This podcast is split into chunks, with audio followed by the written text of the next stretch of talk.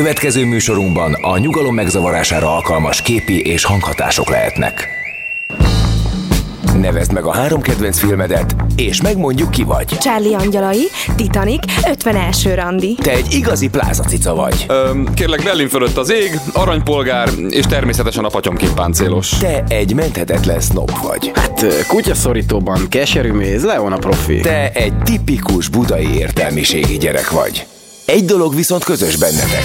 Mindegyik ötökre ráfér, hogy hallgassátok a hétmesterlövészét.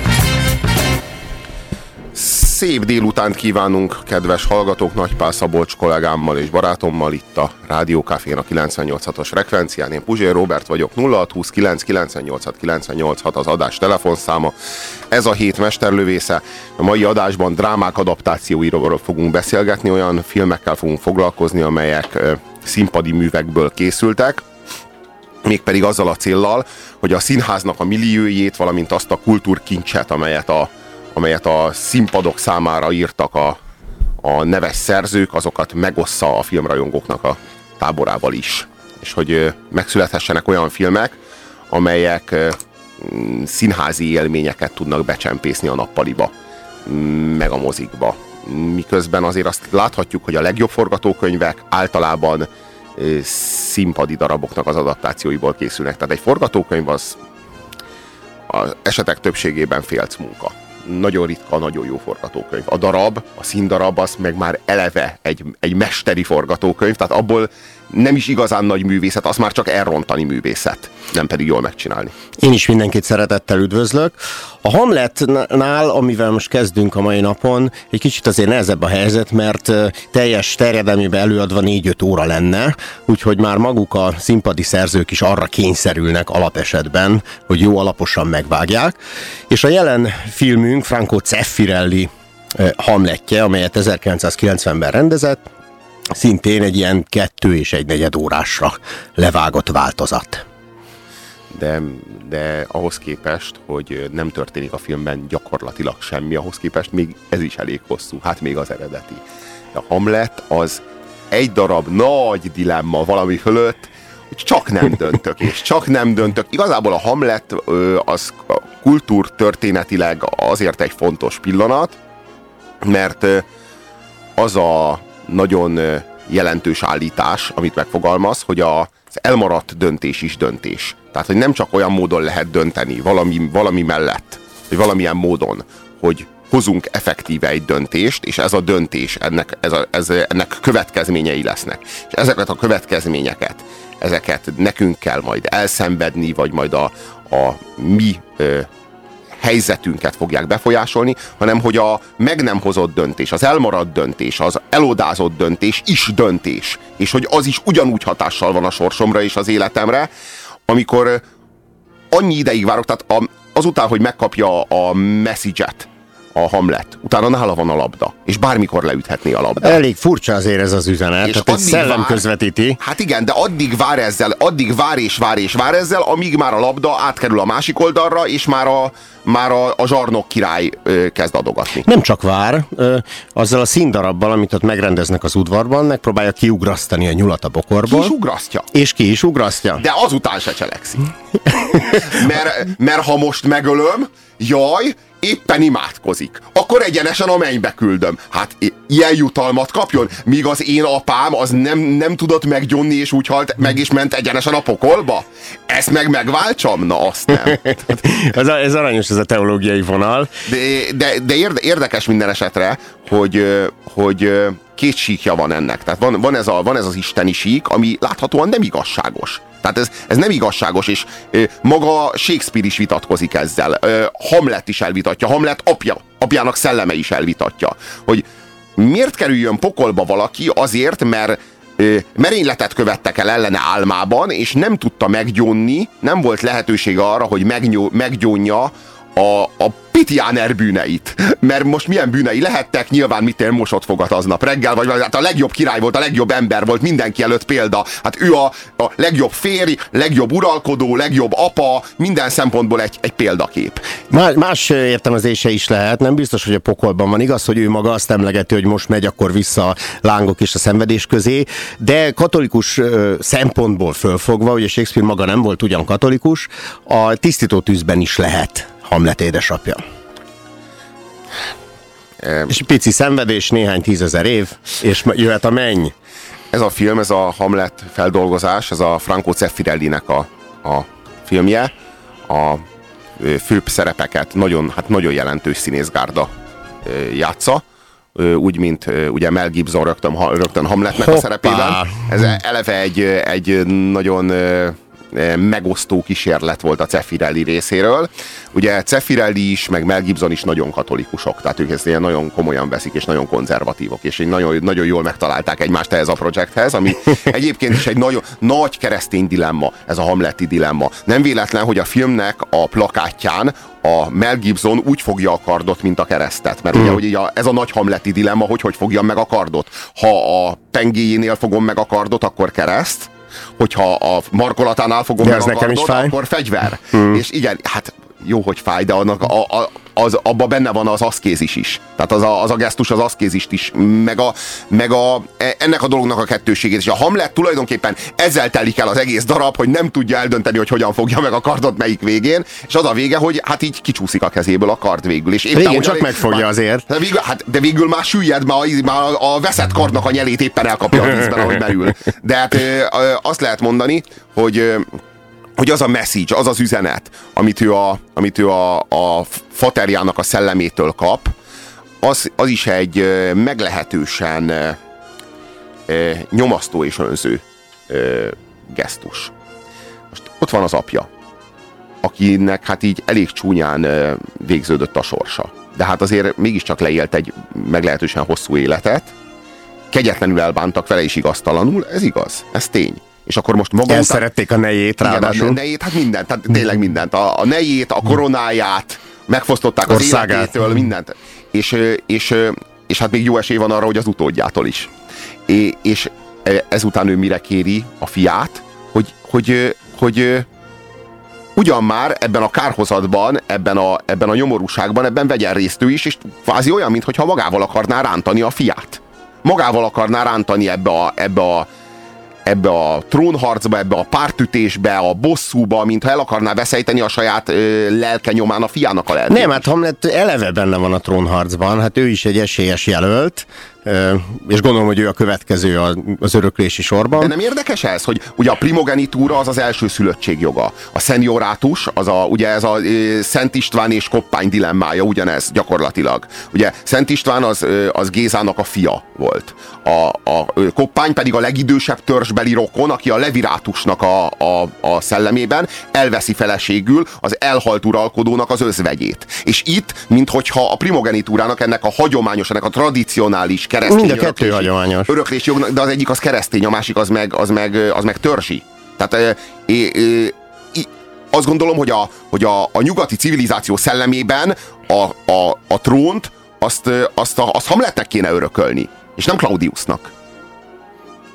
Minden esetre én meglehetősen őzőnek látom a, a halott apa szellemét. Azért Dániáért is aggódik szegény szellem, nem csak önmagáért, hiszen egy ilyen alak bitorolja most ezt a trónt. És nem arról van szó, hogy ő inkább bosszút akar, minden áron, és a saját fiát akarja fölhasználni. Tehát tulajdonképpen a halott apa szellemének a kezében a fia csak egy fegyver, egy eszköz, amivel, amivel bosszút álljon, amivel a halálon túlról lesújtson az ő, az ő áruló De fiú egyébként is gyötrődik, hát furcsa egy sztori, hát meghal az apja, meggyilkolják, fülébe öntenek mérget, és aztán hirtelen a trónon terem a testvére, és egy hónappal a halála után már feleségül is veszi a, az elhunyt özvegyet. A szajhát.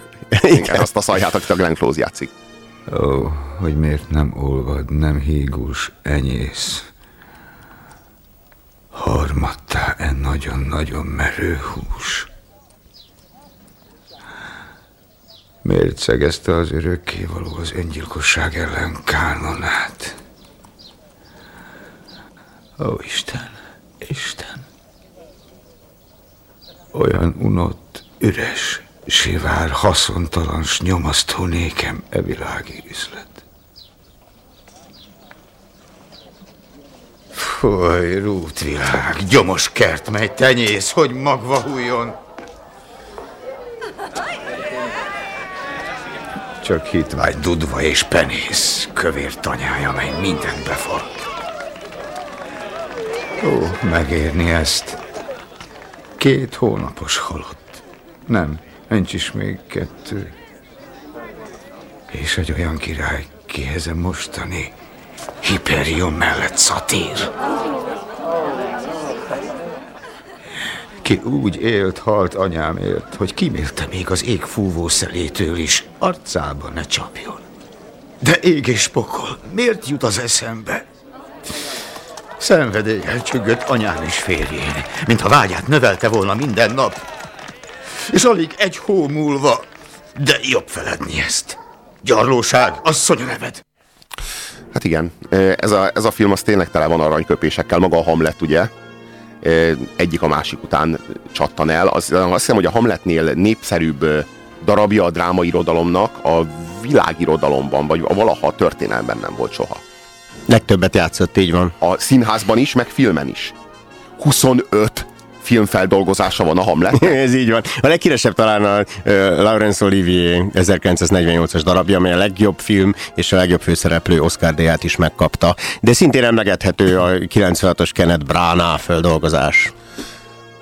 Miért képtelen Hamlet cselekedni? Miért képtelen megölni ezt a mocsadék, rohadék Claudius-t, ezt a, ezt a pártütő királyt, és elfoglalni a trónt, maga mellé venni az Oféliát, és boldogan élni. Miért nem képes erre? Olyan egyértelmű a szituáció. Ha azt gondolom, hogy ha Shakespeare ma élne, vagy hogyha egy mai szerző írná a Hamletet, az, az úgy írná meg, Robi hogy... írná a Hamletet, 20 percet véget érne. Lehetséges. Lehetséges, hogy jó, talán nem is baj, hogy nem én írom a Hamletet. Hogy, hogy egyedül Hamlet találkozna a halott apa szellemével mert ebben az esetben jogosan gondolná Hamlet, és az, az egy nagyon erős érv lenne az ő dilemmájában a, a kereszt mellett és a kard ellen. Hogy vannak-e szellemek Hogy egyáltalán? meg vagyok-e őrülve, hogy Igen. talán csak őrült vagyok, és egy, és őrültként megölök egy ártatlan embert, mert valamit halucináltam. De ebben a történetben ez nem merülhet fel, hiszen nem csak Hamlet látta ezt a szellemet, hanem Horáció is látta a szellemet, meg a Horációnak van valami, ott van valami két pajtása, azok is látták. A, tehát, itt, De azért ők mind érdekkötöttek, tehát ők Hamlet oldalán kosárlabda, kosárlabda csapatnyi ember látta ezt a szellemet. Ez a szellem, ez, ez ta, ennyi ember egymástól függetlenül nem lehet ugyanúgy őrült. Tehát még a, so, sok őrült van, de hogy ugyanaz legyen a halucinációjuk egyszerre. Hát ez nagyon kevéssé valószínű. Na de ők az összeesküvő csapat egy oldalon állnak. Hát azért vívódni kell, mert ha megöli teljesen simán a királyt, akkor semmiben nem különbözik tőle. Hiszen a uralkodó ellen fölkél és megöli e, trombitorlás miatt. Na hát várjunk, de az, azért tudjuk, hogy erkölcsileg neki ez kötelessége, hogy megölje a királyt. De, de mégis bizonytalan, mégis fél, mégis attól fél, hogy egyszerűen nem bírja el. Azt kell, azt kell látni, hogy ez a Hamlet, ez egy, ez egy bölcsész. Ez az igazság. Ez így van, Wittenbergben tanul, és igen, gyorsan igyekszik igen. is vissza oda, nem, sose jön össze neki. Igen, igen, igen. A pajtásaival, Rosenkrantz és Guildensternnel, akiket aztán jól lefejeztet ő, ő nem, ő, neki nem való a kard, neki a kereszt a, a, a világa. Ő neki hát ez nem, a másik dilemma, így van. Igen, neki ő, ő, ő, nem, ő nem ez a gyilkos típus, és nem is tudja vállalni az erkölcsi ódiumát annak, hogy ő megöljön egy embert. Tehát és egyáltalán jó-e Dániának? Tehát itt azért politikáról is szó van. Már eleve ez a gyilkosság nem volt jó, és a végén neki lesz igaza, hiszen teljesen széthullik a birodalom. Mindenki ott hever halott. Az igazi vérfürdő. egy, jó, egy jó Shakespeare-i dramaturgia. Tehát tényleg kimarad életben a, a a Horáción kívül nem marad életben senki. Senki. A, a komplet szereplőgárda kimúlik. Ugye itt a, egészen kivételesen magasan jegyzett színészek játszanak gyakorlatilag minden szerepben. Ugye itt a Paul Schofield a szellem, a Poloniusnak a, a ugye a Ophélia apjának a szerepében Ian Holm, a Gertrudnak, a Szajha királynénak a szerepében Glenn Close, és itt van az Oféliát játszó Helena Bonham Carter, és e- egytől egyik kiválóak. A Holmes és a Schofield maguk is játszották a Hamletet hosszú ideig Britanniában. Mármint Hamlet. Mint Ham, Hamletként, igen. Igen, igen. Jó, egyébként normális angol színész, és még nem játszott el Hamletet, az elbújdoshat valószínűleg. Atyádnak szelleme vagyok. Bolyongnom kárhoztattak minden éjjel.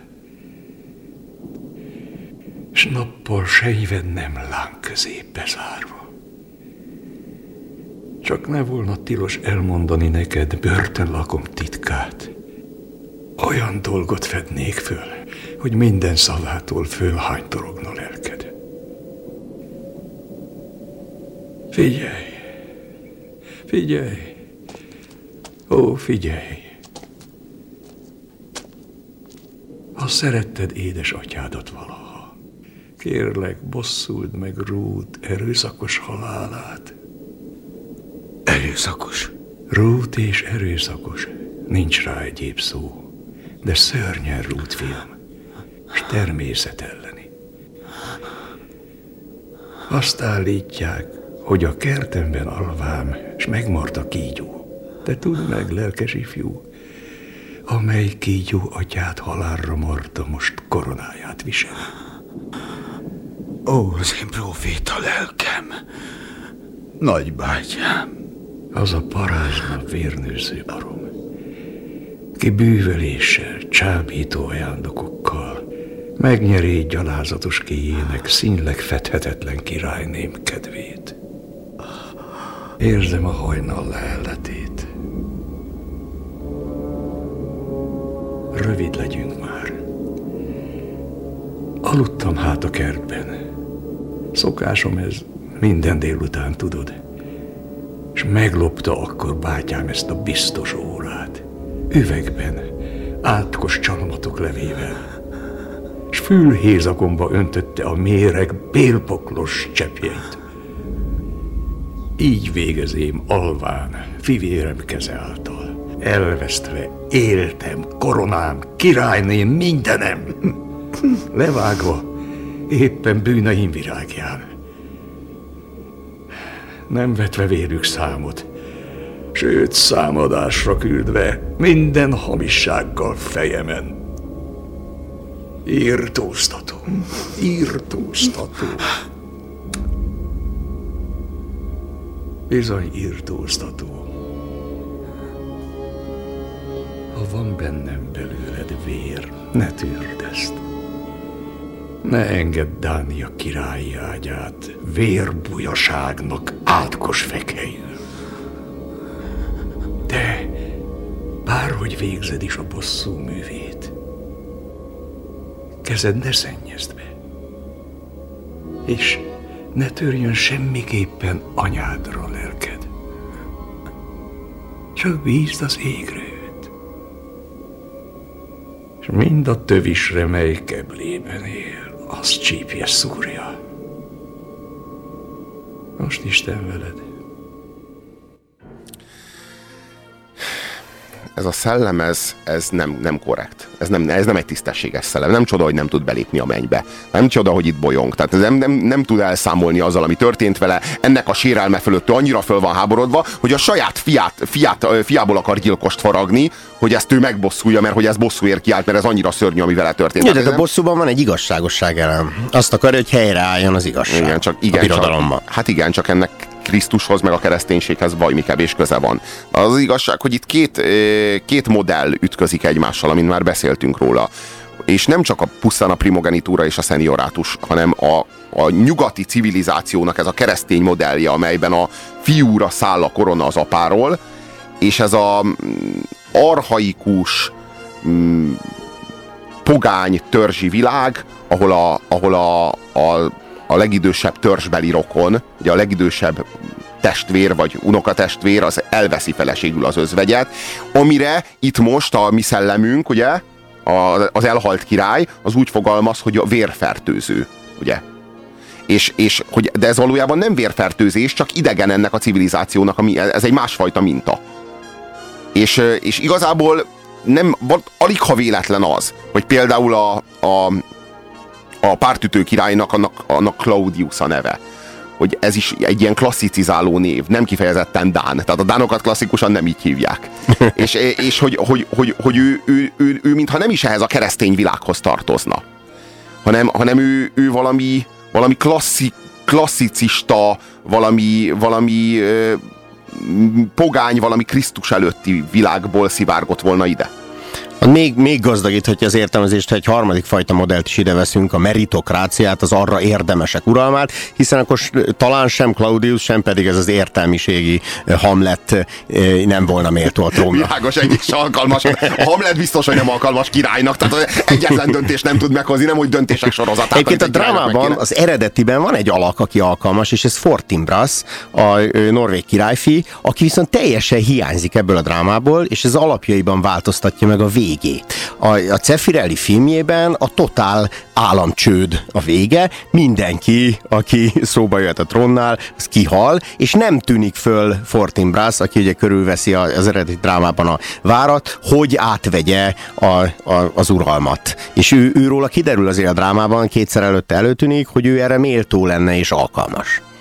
Meddig áll el az ember rothadás nélkül? Attól függ. Ha már élti bennem rohadt nyolc évig, kilenc évig. Itt ez a koponya. 23 esztendeje fekszik a földben. Ki volt? egy kurafi bolond fickóé. A nyakamba öntött egyszer egy palack rajnait. Mit gondol, kié volt? Nem tudhatom ki. Ez a koponya jó uram. Joriké volt. A király bolondjáé. Ez? Ez bizony. Add csak ide. Ismertem ám Horációt. Végtelenül tréfás, szikrázóan elmés fiú volt.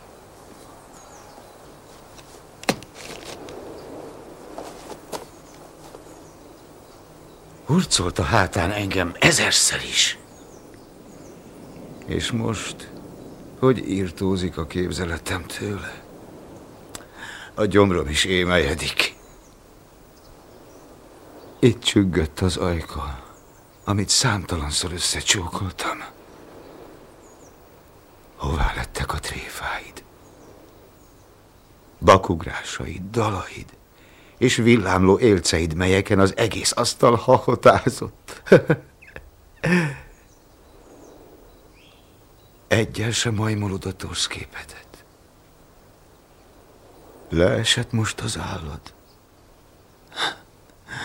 Gyerünk, eredj az úrnő öltözőjébe, és mondd neki, Hiába rajta az újnyi festék. Erre jut az ő arca is végül. Nevettes meg vele.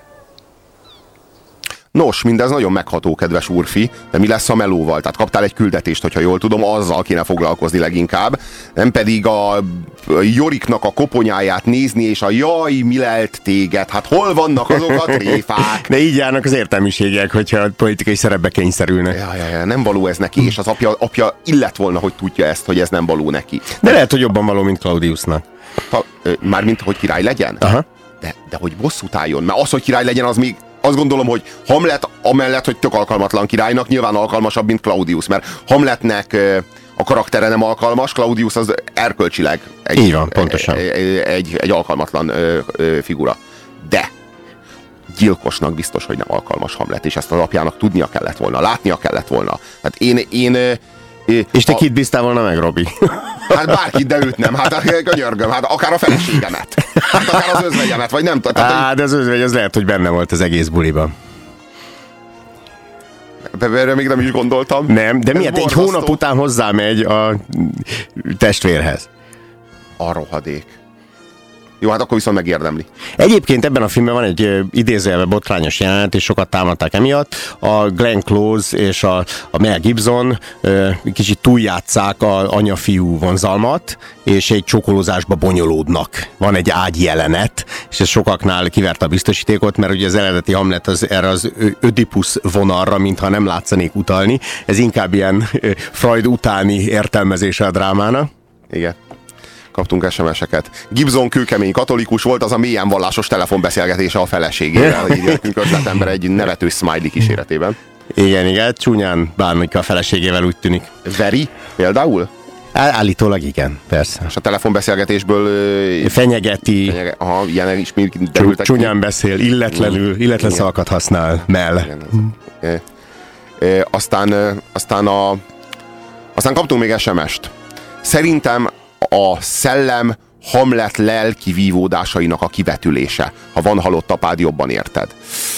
Én nem hinném, hogy az lenne, mert ha itt uh, Hamlet uh, szel, lelki vívódásainak a kivetüléséről lenne szó, akkor Horáció az hogy látja ugyanazt a szellemet? Hogy, hogy tapasztalja? Ő az, aki, ő az, aki el, elmeséli Hamletnek, hogy gyere a várfokra, megmutatok valamit. Az hogyan? Ö, Kivetült a lelked, és én láttam, te még nem tudsz róla? Vagy hogyan? Szóval ez nem, ez, ez, ez, ezt én nem, nem hiszem, meg lehetne így írni. Talán még jobb is lenne a Hamlet, ha így írták volna meg, hogy ez mindvégig ott, ott billegjen a peremen. De úgy hogy, van, nem, én nem értek egyet, szerintem Shakespeare úgy írta meg, hogy ott billegjen, hát ez az egyik nagy dilemmája Hamletnek. Hát Horá- miért hinne Horációnak? Magának sem hisz, hiszen pedig látta a szellemet, miért hinne a barátainak? Hogy referálhatnak a barátai pontosan ugyanarról, amit ő is tapasztal? Ebben a filmben van egyébként egy jelenet, amikor van, aki nem látja a szellemet, noha Hamlet látja, és ez pont ennél az ágyjelenetnél az édesanyával, ö, ott megint a lel- lelki kivetülésként föltűnik az apa képe, és a, az, anyja meg a, nem lát semmit, és azt hiszi, hogy kezd megőrülni a fia. Shakespeare a kor Tarantinója volt, írja a kedves hallgató. Hullák, vér és mégis tabu döntögetés. A velencei kalmárban eléri, hogy Shylockkal és a kalmárral is együtt érez. Hát igen, Shakespeare ehhez nagyon értett. Gondolom ezt tartjátok a legjobb Hamletnek, azért van műsoron, de nem lehetne esetleg összevetni a Brana félével? Érdekelne. A Brana az jobb. Ez egy tiniknek készült eh, Cefirelli bevallása szerint, tehát nem véletlen, hogy a Mad Max hősét Mel gibson választotta, és még külön rontotta a eh, megítélését a filmnek, hogy azt nyilatkozta Cefirelli, hogy Mel gibson a halálos fegyverben nyújtott alakítása miatt választotta ki a főszerepére, mert ott az egyikben, az egyik halálos fegyverben van egy ilyen öngyilkosságra készülő jelenet. Az egyesben. És hogy ott Igen. az milyen meggyőző volt. Igen, igen. Szóval ennyit a Hamletről. Hát szerintem ez a film tízes skálán hm, hat és fél. Hat. Állat hat. Igen. És a Brana félével hogy állsz ahhoz, hogy állsz hozzá?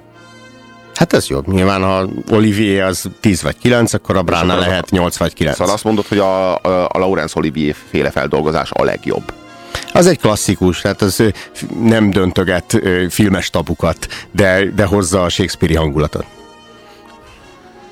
Beszélgessünk egy Csehov darabról, mégpedig a Platonov című Csehov darabról. Ez, ez a Csehovnak az első drámája volt, és töredékes is maradt, nem, nem, egyrészt nem befejezett, másrészt ilyen kéziratokból lett összeollózva, és az ebből készült film az a Nikita Mihalkovnak az Etüdök gépzongorára című filmje, amelybe egyéb Csehov darabokból is szemelvényeket illesztett, tehát ez a már a Platonov eleve egy töredékes, de egyfajta torzó, és akkor ebbe egyéb művek torzóit illesztgette be, és félcelte így össze. Tulajdonképpen olyan az egész, mint egy Csehov montázs.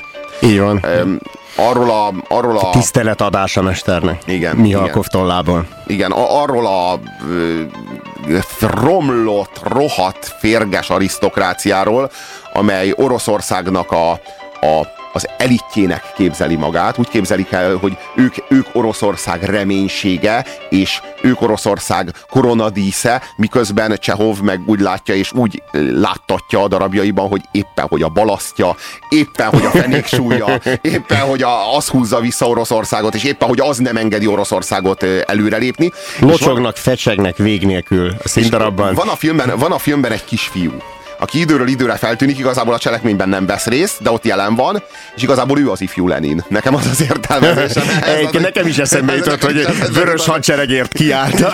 Ez a társadalmi Igen, igen. állapot. Nem, igazából a, az etüdök gépzongorára remekül magyarázza meg, és ez, azt is megmagyarázza, hogy miért lehetett ez egy sikeres film a Szovjetunióban. Mert hogy ez miért engedték egyáltalán, igen. hogy még a szovjet korszakban született. Ez a ö, sztori meg általában Csehov nagyon jól mutatja azt, hogy miért Oroszországban dőlt meg, ö, szakadt el ugye az a lánc, ugye Marxnak az volt az elmélete, hogy a, a kapitalizmus az egy lánc, a láncszemek azok az államok, és hogy ott fog elszakadni a lánc, ahol a legerősebb majd Angliában. És Igen. akkor jött Lenin, és mondta, hogy á, szó sincs róla, ez tévedés. Meg a Marx do- elvtársnak- dominó elv később Marx mindenben igaza volt, kivéve, hogy a, éppen, hogy ott fog elszakadni, ahol a leggyengébb Oroszországban.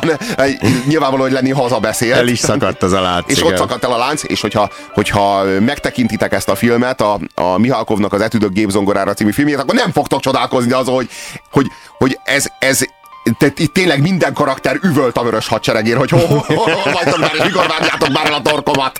Mert, mert ezek a, ezek a figurák, ez a világ, ezek a figurák valóban élhetetlenek. Szofia, a feleségem, holnap a faluba megy, hogy segítsen a parasztanyáknak. És ez csodálatos dolog. E nagyszerű kezdeményezést nekünk, férfiaknak is támogatni kell. Nos, részemről elhatároztam, hogy a parasztoknak adom valamennyi régi ruhámot. Az utolsó szálig. A cipőket is.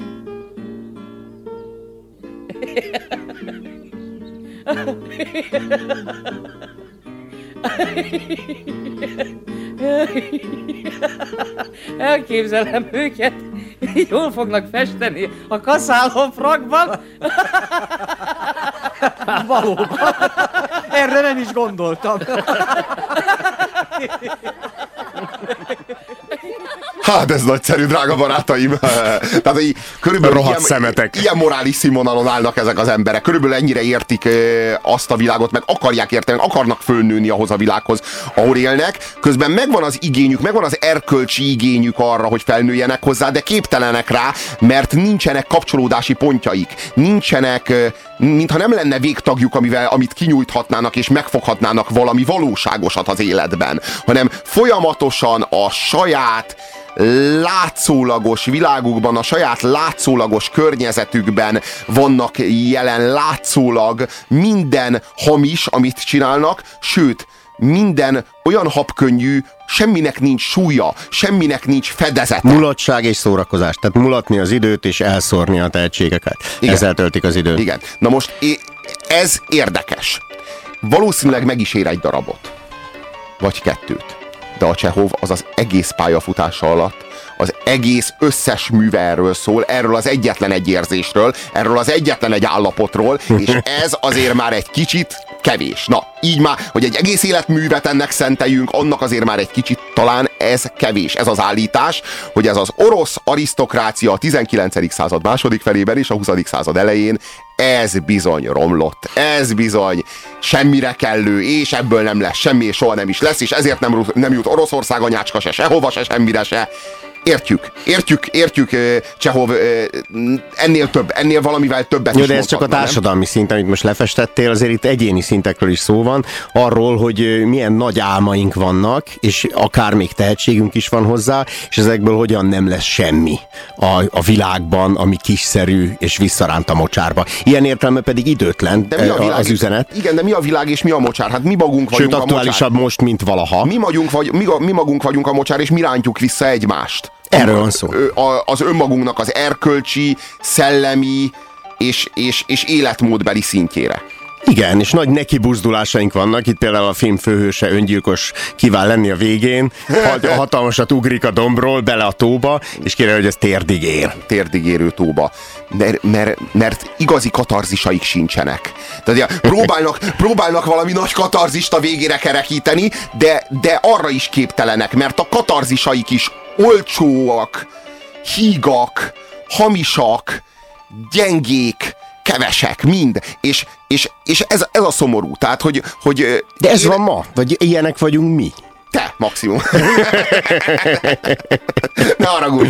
Maximum te és Csehov. A magad és Csehov nevében nyilatkozzál. Nem, Lehet, hogy aki- neked és Csehovnak nincsenek katarzisaitok, de attól még katarzis Nem, de létezik. Csehovnak pont van, hát aki ezt így meg tudja írni ilyen éles szemmel. De várjál, mi a katarzis? Hogy nincs katarzis? Annak a katarzisa, hogy nincs? Vagy mi? De ebben van egy felszólítás, tehát azáltal, hogy ábrázolja azt, hogy újra és újra visszasüllyedünk, azáltal minket arra hajt, hogy hát, ha jön valaki, Hogy aki nem így fogja ezt. megélni. Nem, Persze, nyilvánvalóan, így van. Nyilvánvalóan megnéz az ember egy ilyen Csehov darabot, és utána nagyon nem akarja. Tehát, hogy utána így hirtelen valamit nagyon akar kezdeni az életével, Igen, úgy érzi, értelmet muszáj. adni neki. Igen, Erről van igen, szó, ez igen. a katarzis. Igen, hát ö, egy, egy elmaradt katarzis, ami tulajdonképpen... A filmben, de bennünk még lehet. Benned, igen, igen, benned kell, hogy megtörténjen, megtörténjen valami katarzis. Ennek ellenére én azokat a drámaírókat, meg azokat a szerzőket, meg azokat a darabokat szeretem jobban, vagy szeretem nagyon, ahol ott és akkor megtörténik a színen a katarzis, ott és akkor valami, valami átfordul. Mert ugye tudjuk jó, hogy az emberi jellem az kis darabkákból rakja össze, az idő kis kockáiból rakja össze saját magát, és épülget, vagy,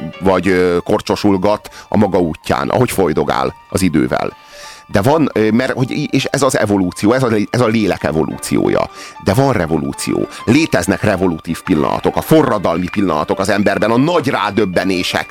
A, a, a, az, amikor, az, amikor amikor kitelik a sorsod, és tovább nem tudod folytatni azt, ahogyan addig csináltad az életedet, és igenis, nem is arról van szó, hogy te hozol egy döntést, hogy mostantól megváltozik minden, és mostantól jobb ember leszek, hanem hogy történik veled valami, valami olyan hatásér, átkattan, átkapcsolódik a fejedben valami kapcsoló, és onnantól kezdve már nem tudsz az az ember lenni. Egy másik emberré válsz. És igenis léteznek ezek a pillanatok, és léteznek katarzisok, és léteznek drámaírók, akik képesek megragadni A filmben egyébként van, és átadni. Van egy-két kis katarzis, például amikor kopogtat az orvosnál egy, egy parasztember, hogy beteg a felesége, és az orvos ez pedig vonakodik, hogy kimenjen. Az gyalázatos. Az így gyalázatos. Undorító, felháborító és gyalázatos, így van. Undorító, felháborító és, és szégyenletes, és ő maga is beszámol erről, tehát ő maga, ő maga vallja meg saját magának, hogy ez mennyire gyalázatos, mi dolga van neki, mert ő elvileg egy orvos, ő egy doktor. Mi, Utálja a betegeket, hát minek ki, betegednek ki, meg? Kihívják őt egy beteghez, és ő nem megy ki a beteghez, mondja, hogy majd holnap vagy, vagy holnap, holnap után. után majd kimegyek a beteghez. Miért? Mert, mert most szórakozni valója van, így Mert van. most lesz a vacsora, addig is még inni kell, meg itt a társaság, és hogy mondjam, Játék. Ilyen, igen, tróger embereknek a tróger élete, a, a tróger dilemmái, és a, az élet hazugsága és a nyomorúsága, és a, abból, ahogyan bevallja és megvallja magának ezt a szégyent, abból sem terem semmi, az is terméketlen Ott elcsöndesedik a film egy pillanatra, és jöhetne a katarzis, a érző emberben egyébként jön is, és utána egy ilyen hülyeséggel, egy, egy szarvasbőgéssel elütik a pillanatot, és elütik a szembenézést magukkal. Mit tudnak maguk róla? Nostorkig vagyok. Halálosan unom ezt az Isten háta mögötti helyet, ahol nem vagyok a magam ura. Éjszakánként kutyaugatásra felriadni, és félni, hogy értem jöttek, menni kell. Zötyögni gyalázatos utakon. Nyomorúságos gebéken. Nem gondolni másra, csak a hasmenésre. Csak a kolerára várni, és csak arról olvasni valójában pedig közömbösnek lenni ezzel a betegséggel szemben. És azokkal szemben, akik szenvednek tőle. Szégyenletes és szörnyű. Szégyenletes és undorító. Istenem ez, ez a mocsódás, aztán Farkas Attila Márton hívja ezt úgyhogy mocsódás. Mocsódás. Ez a, ez a te, teljesen terméketlen, önsajnáltató szemvelgés, mert hogy fontos a különbség a szenvedés és a szemvelgés között. Mert a szenvedésnek annak van fedezete, annak van erkölcsi súlya. A szemvelgés az meg tulajdonképpen úgy viszonyul a szenvedéshez, ahogyan a fecsegés a beszédhez. Így van. Még talán a ö, orosz Don Juannak is ö, nevezik a Platonov alakját, talán erről érdemes még beszélni egy picit. Itt négy nő verseng a Platonov kegyeiért, és ő egyfajta kifordított Don Juan, mert teljesen passzív. Tehát itt a nők azok, akik el akarnak csábulni, és utána erednek, és ö, hát beleesnek az ő lefele húzó ö, mocsár univerzumába. Mert, mert ő egy annyira, mert ő reflektál ennek az egész életnek, ennek az egész jelenlétnek a nyomorúságára, ami, a, ami, a, ami minden, a, a darab minden szereplőjének a sajátja, de az, ez a reflexió sem termékeny, ez sem kifelé vezető utat mutat, hanem egy önmagába záródó, egy önmagában értelmezhető, keserű, lehúzó, cinikus attitűd. És ez imponál a nőknek, mert, mert mert legalább valaki reflektál, legalább valaki mutat egy, egy, egy, egy viszonyulást ehhez a létállapothoz, amitől mindegyikük szenved, de egyikük se tudja vagy akarja ezt megfogalmazni, mert túl melós az is. Mert túl melós. Mert, ő, mert mindig... sokat reméltek, tehát ő ilyen messiásnak tűnt ott a, a barátai szemében, és valami ma is, miután abba az egyetemet, és elment iskolamesternek egy istáta mögötti kis faluba, valami ma is föl-föl csillan ebből a kezdeti talentomból. Az alapvető probléma, hogy a vodkás pohár mindig túl közel van hozzájuk. Ez, az, ez még az jobban fölcsillan, így van. Itt, itt, ez az, itt ez az alapvető probléma. Tehát itt a, az orosz népléleknek a nagyon bensőséges viszonya, amit a vodkával, meg úgy általában az égetett szeszes italokkal. Vizecskével. Igen, igen. Ö, ö, ápol hagyományosan nem, tehát itt még legalább boroznának. Egy, legalább, tehát legalább ne olyan hirtelen merev részegre innák le magukat, de ami itt zajlik, az egyébként, egyébként a, a modern drámairodalom nagyon keményen operál az alkohollal. Ugye az alkohol az oldja a gátlásokat, és hogyan tudja a drámaíró nagyon jól, nagyon szépen megmutatni. Egyébként a Tennessee Williams állandóan operál az alkohollal, mm. Edward Olby állandóan operál az alkohollal. Tehát a modern dráma az nagyon, nagyon, nagyon jól megtalálta magának a piálást. Mert ez fontos, mert ilyen módon tudunk egy szondát leereszteni az adott illetőnek a lelkébe, szépen lebontjuk a gátlásokat, és föl, föl kerül, fölvetül mindaz, ami le lett folytva a tudattalamba.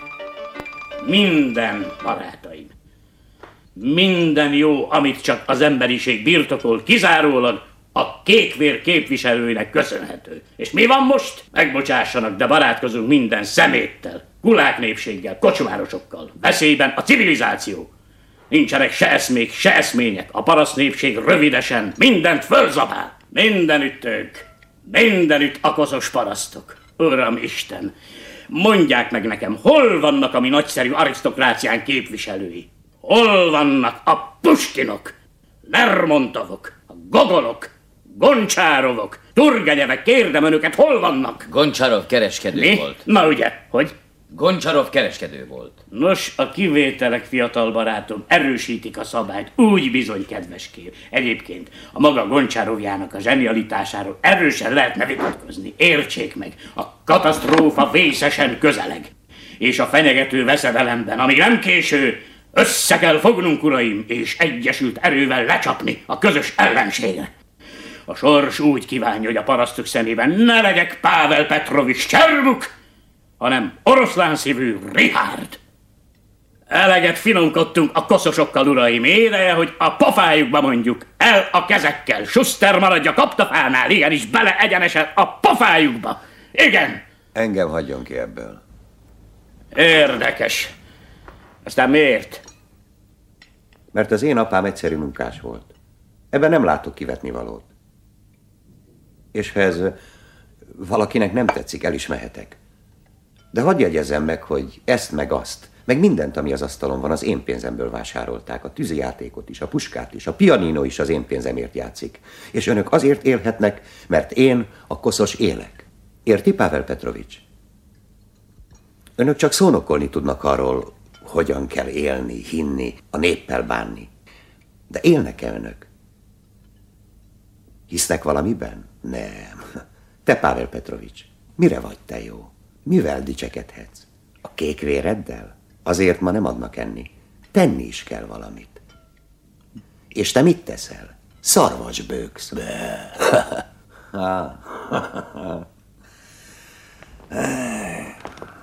Te senkinek se kell lesz. Még én a koszos. Istenem, micsoda szó, koszos. Én mindent merek. Minden.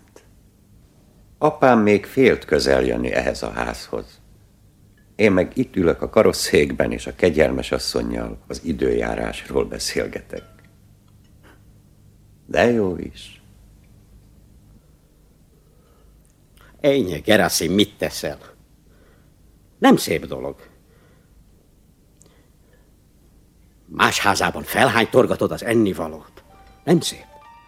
Na, most tanulj lehettetek egy tökéletesen előadott katarzis gyilkosságról, uh-huh. és tele van a film ilyenekkel. Hogy Ez a lényege. Igen, történik valami olyan pillanat, amiből le lehetne vonni egy erkölcsi tanulságot, egy kicsit mások lehetnénk utána, egy kicsit megváltozhatnánk, egy kicsit beleérezhetnénk, egy kicsit megigazulhatnánk, de jön egy ilyen hülye gyerek, és elkezd magyarázni valamit arról, hogy nem szép dolog, meg nem illendő, meg ez lerántja az egészet arra a színvonalra, ahol folyamatosan ott tanyáznak, meg ott folyamatosan dögledeznek. És az az igazság, hogy a néha értelmes beszéd is beszivárog, csak abból sem következik semmi, mert valahogy nincs meg az oxigén, valahogy nincs meg az a közeg, nincs, nem termékeny a talaj, valahol, vala, valami, valami összetevő hiányzik, valahol, valahogy a jelenlét kémiája kizárja az előrelépésnek a Pont ez az egyetemes a Csehov üzenetben. Hát ez ma ugyanígy van a 21. század elején. Ez a magány a társaságban.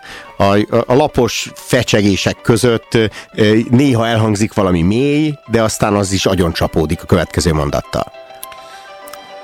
Igazából nem, nem tudnak kilépni ebből. Képtelenek rá, hogy kilépjenek ebből. És a, és a, a a beszélgetéseik meg a vitáik is tulajdonképpen csupán látszólagosak. Így van. Legtöbbször, le, csomószor előfordul, hogy, hogy he- helyet is cserélnek, meg helyi értéket is cserélnek. Hát itt, ami az imént elhangzott Goncsarovval kapcsolatban, ugye? Hogy a, a, elején még arról érvelt, hogy mekkora ember, később aztán elvitatta azt, hogy, hogy, a, hogy, a, hogy az ér, ére valamit, mint író. Igazából bármi elhangozhat, és annak az ellenkezője, és semminek nincsen következménye. üres, üres vélemények. A vélemény olyan, mint a popsi, mindenkinek van egy. Igazából olyan, pusztán olyan, mintha csak szél lobogtatna a pofájukon. nem, nem, ne, nincs mögötte, nincs mögötte igazából semmi. Amit ön mond, Mihály Vasiljevics, az egyszerűen, ha meggondoljuk, erkölcstelenség. Erkölcstelenség. Az. Persze, beismerni a tehetetlenségünket. De ellátatlan paraszt gyerekek etetgetésével agyoncsapni az időt. Ha? Frakkokat osztogatni a parasztoknak a segítőkészség és emberbarátság nevében nem erkölcstelenség. Vészharang, vészharang. Vészharang, az vagyok, és te is az vagy. Csak hogy én magamtól kongok, téged pedig félrevernek. Mikor végezted el az egyetemet? Három évvel ezelőtt, és mit csinálsz? Semmit. És öt év múlva se fogsz, tíz év múlva se. Menjek talán algimnáziumba? Egyelőre van még mit ennem. Ha, hosszú az élet. Minek siessek? Hagyd abba, rossz hallgatni téged. Akkor ne hallgass Szásenka, kedvesem, ne figyeljél rám. Maradj. A papa mélyen alszik, ő nem hall senkit. Ezért mindenkit szeret. Ah, mit zavar téged az öreg?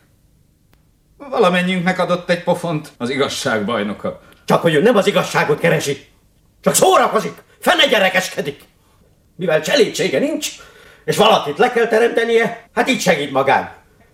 Lehord mindent, és mindenkit. Mit óhajt, Porfiri Szemjonovics?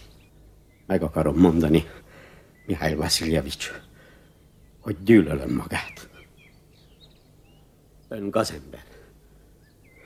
Tönkretette az életemet, és nem csak az enyémet. Mindenkit elítél, de ahol csak megfordul, az erkölcstelenség és hitetlenség magvait hinti el maga körül, és fájdalom büntetlenül. A sors nem veri érte, pedig őt meg kéne leckéztetni. Miből gondolja, hogy nem ver a sors? Porfiri Szemjonovics.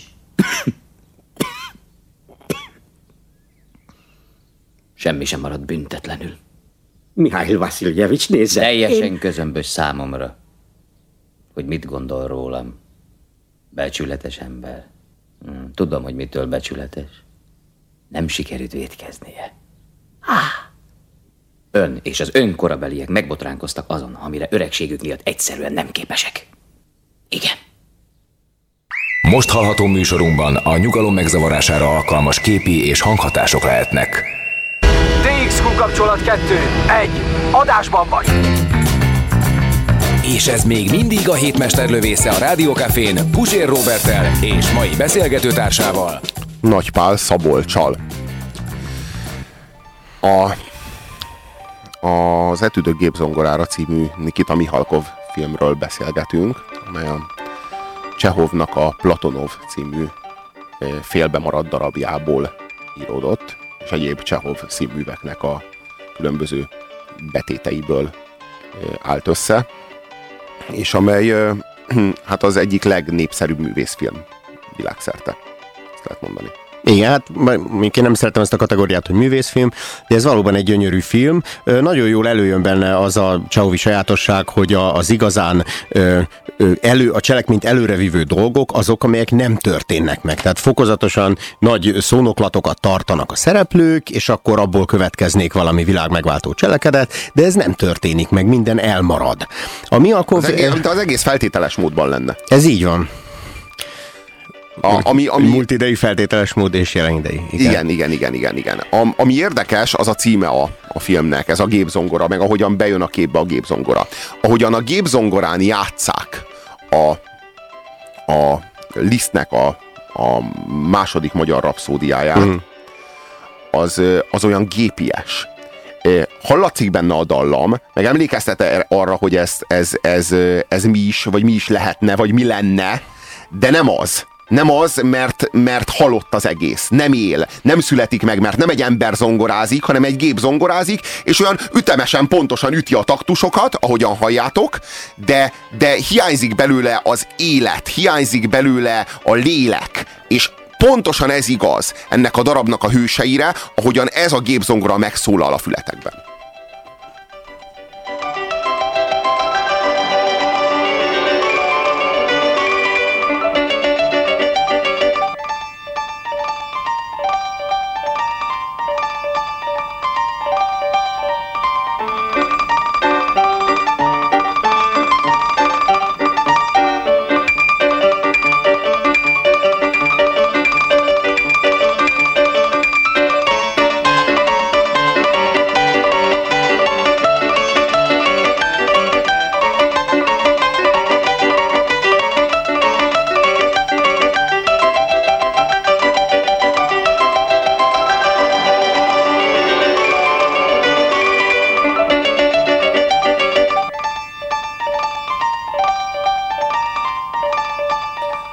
Ilyen az, amikor valami pontos, de igaztalan.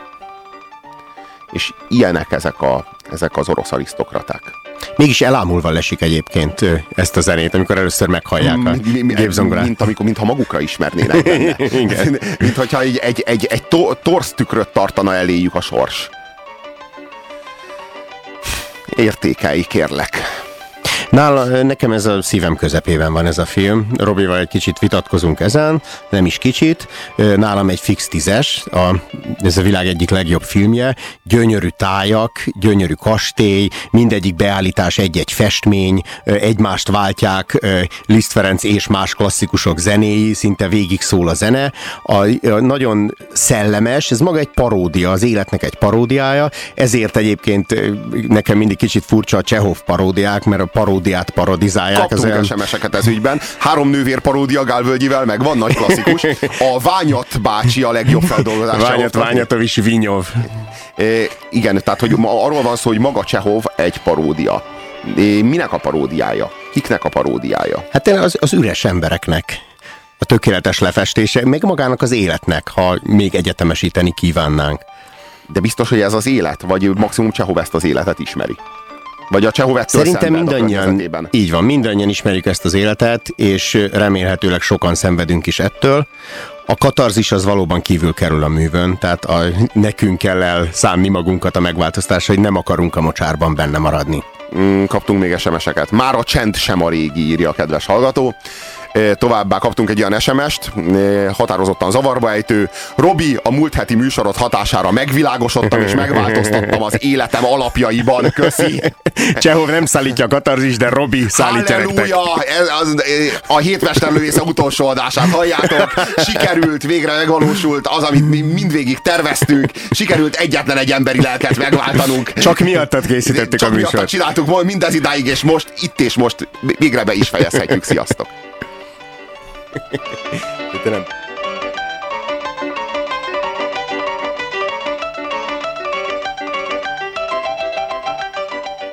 Én erre adnék egy hatost a tízes skálán. Az jó. Egyébként ötössel indult a Robi másfél órával ezelőtt. Meggyőztem magam. Meggyőztem magam. Lépjünk tovább egy arra, arra érdemesült darabra, mégpedig Herik Ibsennek a Vatkacsa című drámájára, amely, amelynek egy parádés feldolgozása készült Liv Ullmannal és Jeremy Irons-szal a két főszerepben, Gina és, és, és Harold szerepében. Ez, ez, egy, ez, egy, ez egy nagyon nagy erkölcsi dráma. Ugye egy pillanat, a Haroldra egy megjegyzés. Eredetiben Hjalmár, Igen. de ez, ebben a filmben angolosították a neveket, és ezért Haroldnak hívják. Egyébként a magyar szinkronban ez nem jön elő, hála Istennek. Igen, igen. Itt a Hjalmár Igen, az igen, eredeti neve. Hjalmár, igen, a, Gre- a Gregers-t azt itt Gregorinak hívják, Igen. és így tovább, tehát igen, átültették angolba. Az az igazság, hogy hogy Ibsen egész más pályán játszik szerintem, mint Csehov. Tehát Ibsen nem fél a katarzistól, Ibsen nem fél a nagy erkölcsi tanulságoktól, vagy a, a, a, az, a megvalósult cselekménytől, hogy így fogalmazzak. Őnála, őnála ott és akkor meg tudnak történni a dolgok, mert ö, lehet, hogy a hősök egyszerűen csak annyival nyugatabbra születtek, hogy hagyják megtörténni a dolgokat, és nem, nem, nem bújnak el a szamovár mögé, hanem, hanem nem állnak ellen, nem tartanak ellen a sorsuknak minden áron. Bár sokáig kapálóznak, de aztán így elmossa őket az ár.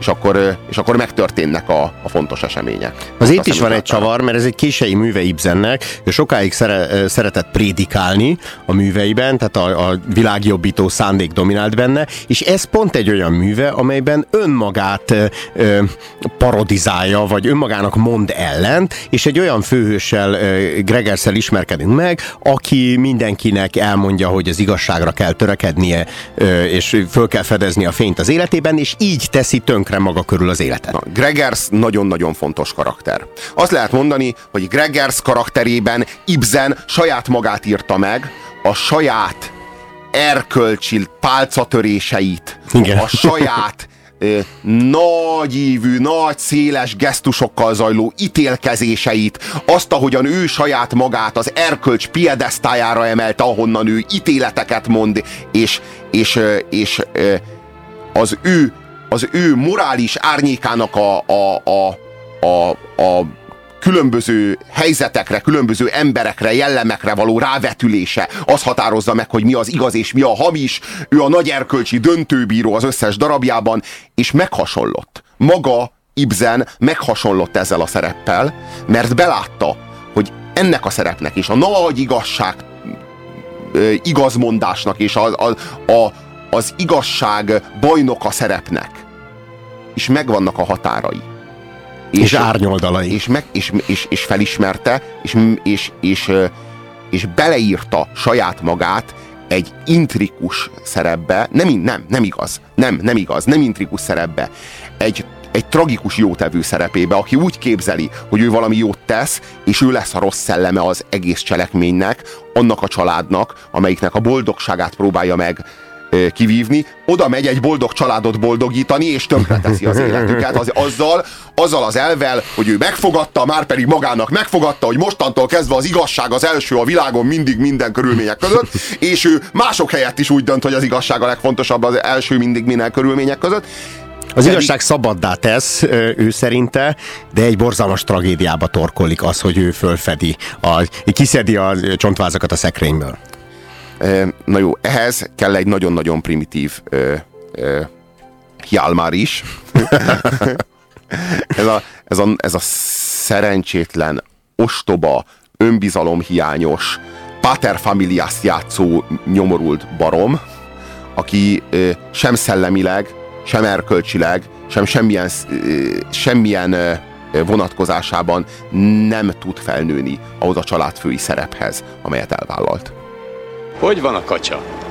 Mintha kicserélték volna. Úgy látom, a házas élet nincs ellenedre. Jobb asszonyt elképzelni se lehet nála. Nem is olyan műveletlen. Ebben biztos vagyok. Elképesztő, hogy mennyi tudást szedett fel tőlem. Na és a barátaimtól. Hidd el, Gregers, rá sem ismernél Ginára. Hisz nem is ismerem. Milyen Gina? Hát Gina, aki nálatok dolgozott egy darabig. Csak nem Gina Hansen. Az a Gina, aki anyámat ápolt? Az. Csodálom, hogy édesapád nem írta meg neked. Nem, nem írtam meg. micsoda egy, egy önhit barom ez a, ez a, ez a Hjalmar, ez, ez az ember, ez a, mi hangzik el, hogy nem is olyan műveletlen a feleségem, elképesztő, hogy mennyit tanult tőlem, na meg a barátaimtól.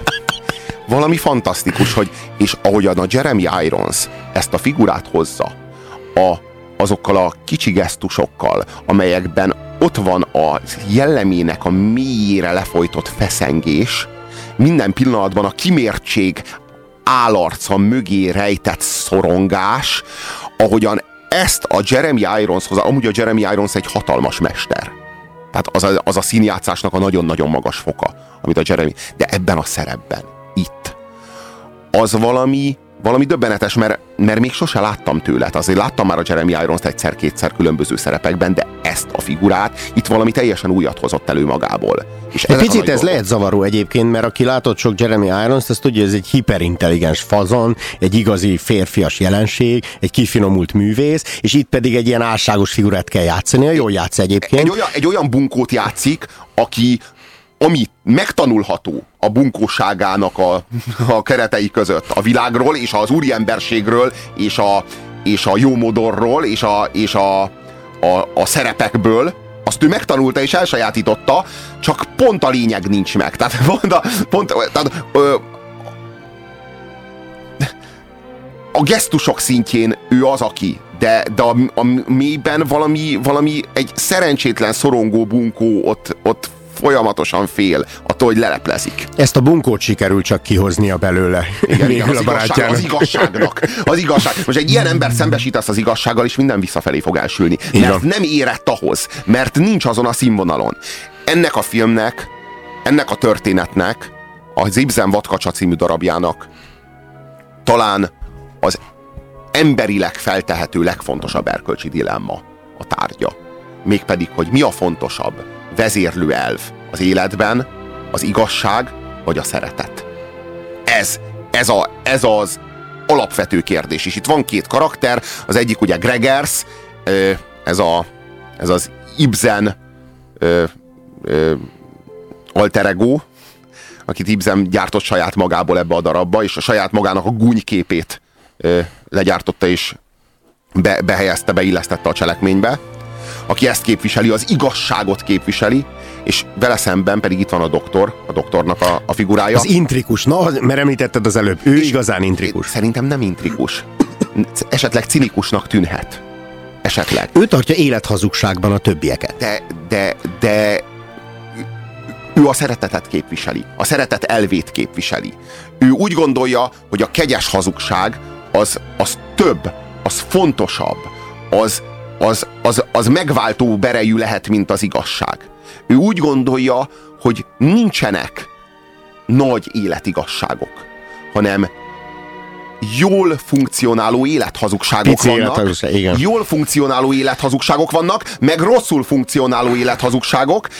Az, a, az élet tett kell, hogy szolgálja az ideológia, és nem a, a felsőbb igazságokat. Nem a, ő úgy gondolja, hogy, hogy nincsenek, nem, nem laknak istenek az Olimposzon, akiknek meg kéne felelnünk, hanem csak mi vagyunk itt a magunk gyarló keretei, a gyar, gyarló életünknek a gyarló körülményrendszerébe zárva, és itt nekünk működőképes hazugságokra van szükségünk, hogy kihúzzuk szerdáról csütörtökre.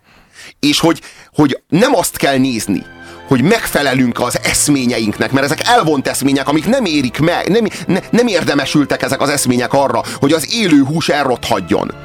Hogy az élő ember az, az, az, az meg, megnyomorodjon, hanem, hanem, hanem, hanem az embert, az életet kell, hogy szolgálja az ideológia, és ha nem igaz, hát nem igaz. A lényeg, hogy az életet szolgálja, és hogy az ember ebből a tűzből, amiben élünk, amiben vagyunk, ebből, a, ami effektíve tűz, tehát oxigénnel tápláljuk egy égés, egy égés folyamatában vagyunk, hogy itt ne égessük meg magunkat, hanem keresztül tudjunk menni rajta, hogy átjussunk rajta, ahogyan a, ahogyan Mózes átvezette a népét a, a vörös tengeren száraz lábbal. Tehát, hogy, hogy, hogy, hogy, hogy ez, a, ez a feladatunk, ez a funkció, hogy ne fulladjunk meg itt és most. És hogy ezt kell, hogy szolgálják az élethazugságok. És hogy ez, ez nem hiba és nem bűn. És e, igazából a, a dráma nem ad egyértelmű választ, hogy Ez, kinek ez van a lényeg, így van. Mert ezek, azok, azok az élethazugságok azért elég kemények. Tehát például Gregers azt hiszi magáról, hogy ő a nagy feltaláló, aki megújítja a fényképészetet, de sose derül ki, hogy mi az a nagy találmány, és erős a gyanunk, hogy semmi.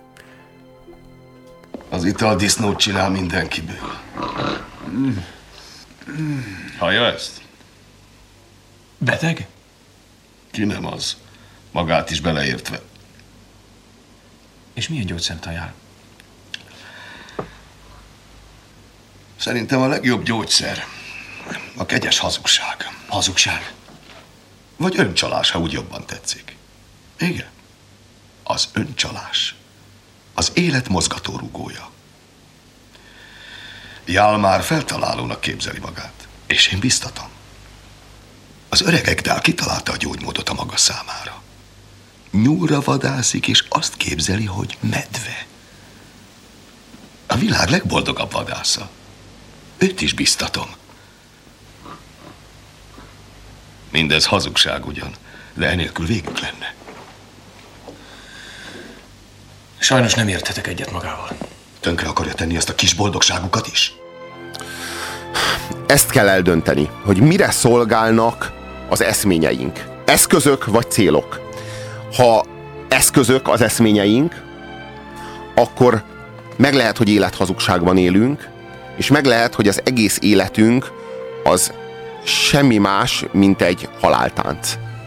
De ha meg célok az eszményeink, akkor meg könnyen lehet, hogy fanatikus, fanatikusak vagyunk, és belerángatjuk magunkat, belekényszerítjük magunkat, belehajszoljuk magunkat egy önelveszejtésbe, aminek a végén majd az eszmények boldogok lehetnek, mi meg majd boldogtalanul fogunk fuldokolni vagy döglődni.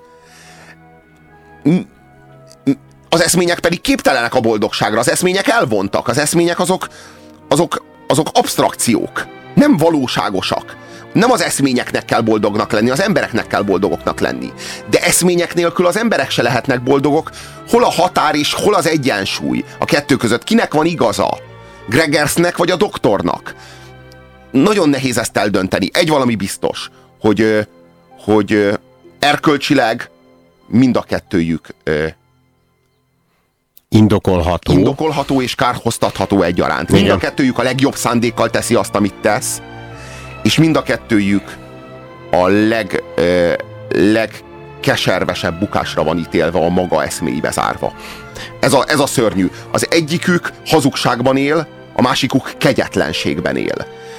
Szélsőséges idealista. 0629 986 986 az SMS számunk. Ti adjatok választ erre az ibzeni kérdésre. Mi a fontosabb? Mi a főbb az életben? Mi a legfontosabb vezérlőelv az életben? A szeretet vagy az igazság? Nosza, ismerje el maga is. Csak most az egyszer. Verve. Hogy magának is kellemes terített asztal mellett ülni. Ha már kérdezi, doktor úr, megvallom. Nehezen bírom ezt az áporodott levegőt. Hogy, hogy? Miről beszél? Én minden áldott nap alaposan kiszellőztetek. Én nem olyasmiről beszélek, amit, amit, amit, amit, ki lehet szellőztetni.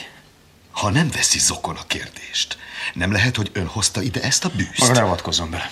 Erős a gyanúm, kedves fiatal úr, hogy a maga átkozott idealizmusa ott rohad még mindig valamelyik zsebében. Azt a szívemben hordom. Nem érdekel, hogy hol rohasztja, de ajánlom, ne szedje elő, amíg én itt vagyok, vagy pedig megtanítom repülni Ne, ne, ne, egy-kettőt. ne, ne, azt próbálja meg. Maradjanak veszteg! Nem tűrök verekedést a házamban. Tanuljon meg viselkedni, ha itt akar maradni. Egy gyerek kísérje el, négy szem közt kell beszélnem veled. Ne, ne, nem ér rá? Nem, nem. A kalapom. Menj. Doktor úr, Regersz édesanyja, ugy- ugye nem volt é- teljesen épeszű. Őrült. Higgyék el.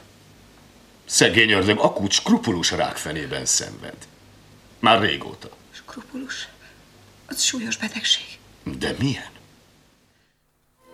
Azt hihetnők, hogy a, a, a borzalmas tragédia, ami a dráma végén történik, és ezt nem mondjuk el, hogy mi, nézzétek meg, persze hát ez egy klasszikus, tehát sokan ismeritek nyilván, eldönti ezt a kérdést, hogy igazság vagy szeretet, élethazugság, vagy pedig tényleg nézzünk szembe a, a, a valósággal, a realitással, de, de az az érdekes, hogy a tragédia után az orvos és Gregers magát a tragédiát is másképp értékeli, és az egyik szerint egy év múlva újra, vagy Hjálmár. egy év múlva alkoholista lesz Hjálmár, a másik szerint pedig most itt a hatalmas lehetőség, a katarzis, és elkezdi a valódi önmegvalósító és életet. Egy, és egy új életet, egy igaz életet. Csak az a kérdés, hogy maga ez a tragédia, ez, ez megérte?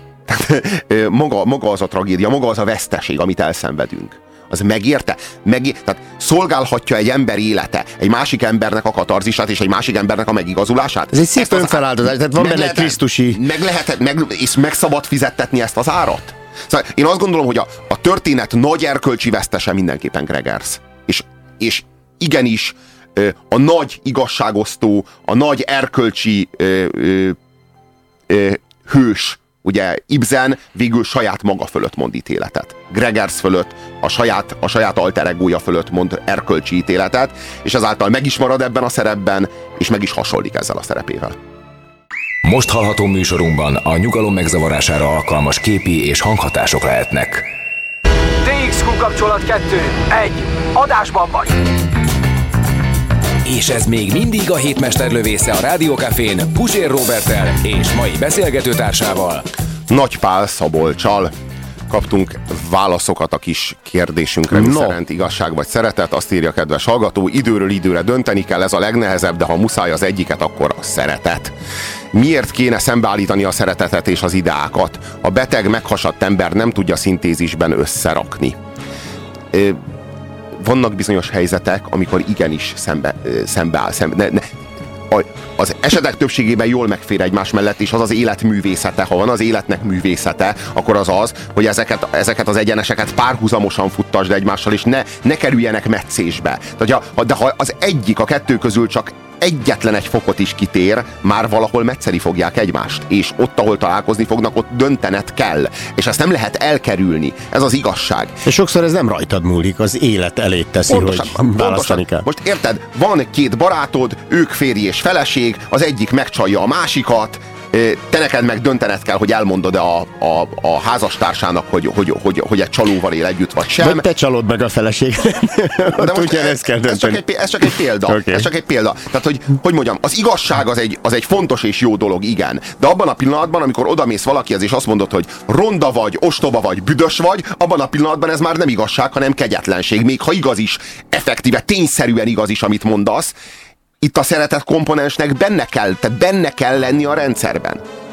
És itt pont ezt csinálja egyébként ebben a filmben. Megmondja, hogy házasságtörő vagy, nem a te lányod, stb. Viseld el. 80% szeretet, 20% igazság itt most nekem, írja a kedves hallgató G. Vonnegut szerint mi értelme az egész életnek? Azért vagyunk itt, hogy átsegítsük egymást ezen a dolgon, akármi is legyen. Ez valahogy igaznak tűnik. Hmm. Sőt, hát ezt a Vonnegutnak a fia mondta, de a Vonnegut ezt a fiától idézi.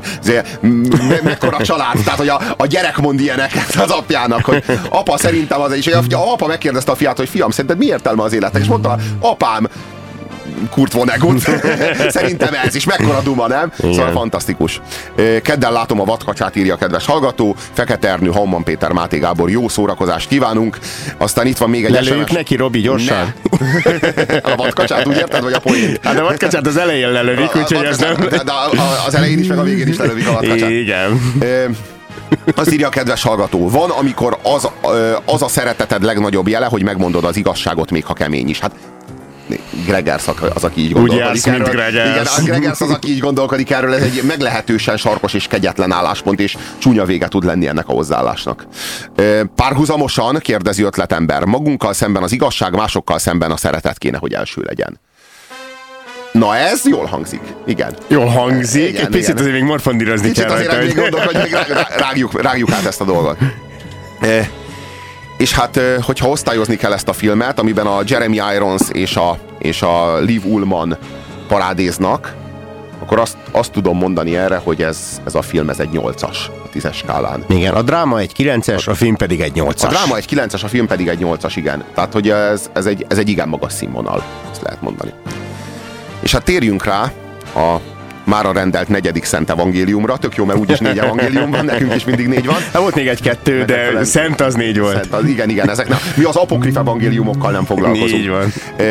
Ez pedig a vágyvillamosa, a Tennessee Williamsnek a forradalmi és korszakalkotó lélekrajzi drámára, drámája, amelynél hát nyomasztóbbat keveset láttam életemben. Amúgy is a Tennessee Williams az az emberi lélek nagy ismerője. Én azt gondolom, hogy amit Tennessee Williams nem tud az emberről, azt nem is érdemes tudni. Ezt, ezt tudom ővele kapcsolatban most így előjáróban megemlíteni.